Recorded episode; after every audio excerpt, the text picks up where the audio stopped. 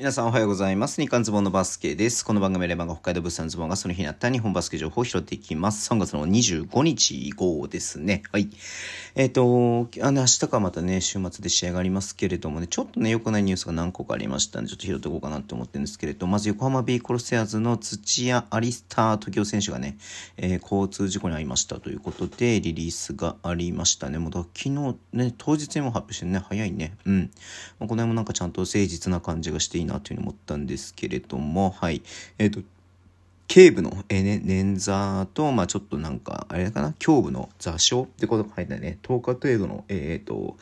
あの、療養が見込まれるみたいなことが書いてましたけどもね。うん。まあ、ね、まあこれはもう、まあまあまあまあ、もちろんね、あの、褒められることではないんですけれどもね、まあただ、まあどうしてもね、生きてれば、えー、起きてくることだと思いますんでね。うん。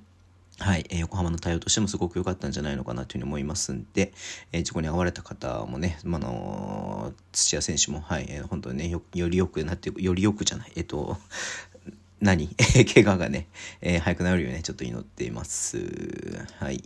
で、えー、っと、あとコロナの話になっちゃうんですけどもね、千葉ジェッツがね、えー、っと、8人が濃厚接触者ということでリリースがありまして、えー、っとね、まあ、この、ね、今週末の試合はね、えー、なくなるということでリリースがありました。うん、はい。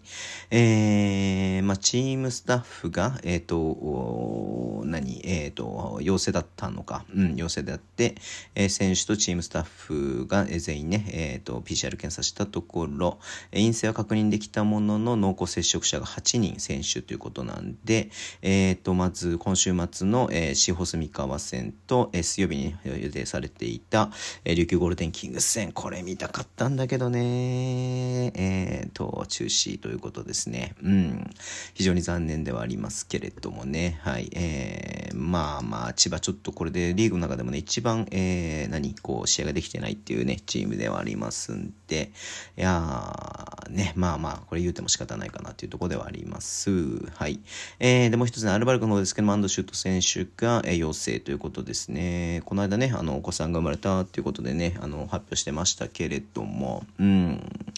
自宅にて療養ね、うん、はい。えー、で、ええー、選手がね、えっ、と、まあ、あの、10人、えー、濃厚接触者っていうのがもともとね、これリリースがあったんですけれども、追加でね、濃厚接触者はいないってことになっています。。うん。